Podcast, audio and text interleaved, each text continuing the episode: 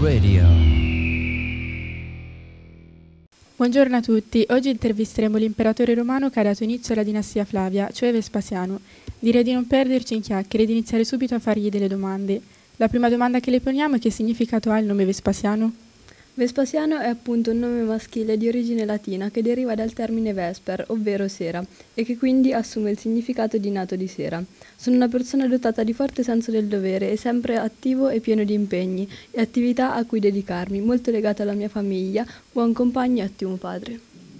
La sua ascesa al trono è collegata alle vicende dell'imperatore Nerone. Cosa accade dopo la sua morte? Uh, tra il giugno del 68 d.C. e il dicembre del 69 d.C. si susseguirono ben quattro imperatori, tra cui Io, Galba, Otone e Vitelio. Tutto ebbe inizio alla morte di Nerone il 9 giugno del 68 d.C., quando Galba salì al trono con l'appoggio dell'esercito di Spagna e con il consenso del Senato dei pretoriani. Uh, Galba instaurò un regime di austerità che suscitò un malcontento tra i suoi stessi sostenitori. Fatale fu il suo rifiuto ai pretoriani di assegnare a loro i uh, donativi promessi. In questo modo questi lo assassinarono e acclamarono al suo posto Salvio Otone. Anche il principato di Otone durò poco perché le legioni della Germania acclamarono imperatore il loro comandante Vitelio e marciarono sull'Italia sconfiggendo facilmente l'esercito del rivale Otone. Pochi mesi dopo, però, le, le legioni orientali mi acclamarono imperatore e completai l'opera con mio figlio. Riuscii ad insediare Roma e a eliminare Vite- Vitelio. Terminò il cosiddetto l'anno dei quattro imperatori, segna l'inizio della dista- dinastia Flavia. Molto interessante, grazie Vespasiano. Senta Vespasiano, quali sono state le azioni di governo che ha messo in atto?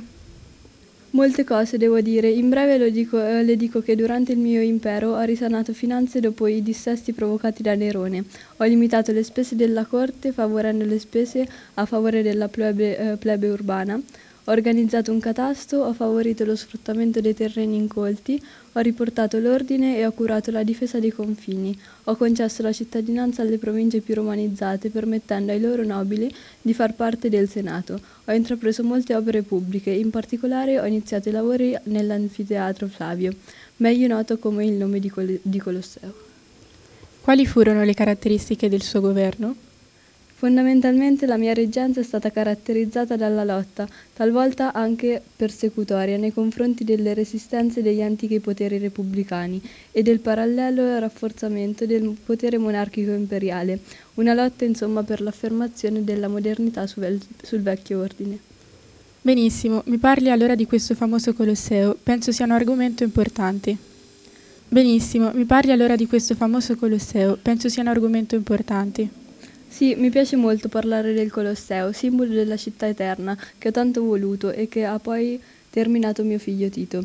Colosseo era in grado di, man- eh, di contenere un numero di spettatori stimato tra i 50.000 e i 75.000 ed è alto 48,5 uh, metri, ma originariamente arrivava a 52 metri e nelle vicinanze era presente una statua colossale di Nerone, dal quale la leggenda vuole che derivi il nome Colosseo. L'anfiteatro Flavio era coperto da un velarium, una gigantesca tenda formata da molti teli a spicchio che coprivano la cavea, cioè la grandinata degli spettatori, ma non l'arena centrale. Questa copertura veniva manovrata da alcune centinaia di, ma- eh, di marinai della flotta romana. Grazie per le risposte, sono notizie interessanti e poche descritte dai libri, dai libri scolastici. Ancora qualche domanda. Introdusse qualche legge particolarmente importante? Uh, la Lex de Imperio Vespasiani è appunto una legge romana approvata dal Senato il 22 dicembre dell'anno 60 d.C., che finalmente riconosceva il potere assoluto dell'imperatore. E ora una curiosità, perché i bagni pubblici si chiamano Vespasiani? Vespasiano è appunto il nome comune con cui in Italia venivano disegnati gli orinatoi pubblici, in forma di garritta o di edicola. Il termine è ripreso dal mio nome perché furono da me sottoposti a tassazione. È stato un piacere riceverla, grazie di aver risposto a tutte le nostre curiosità. Grazie a voi ragazze.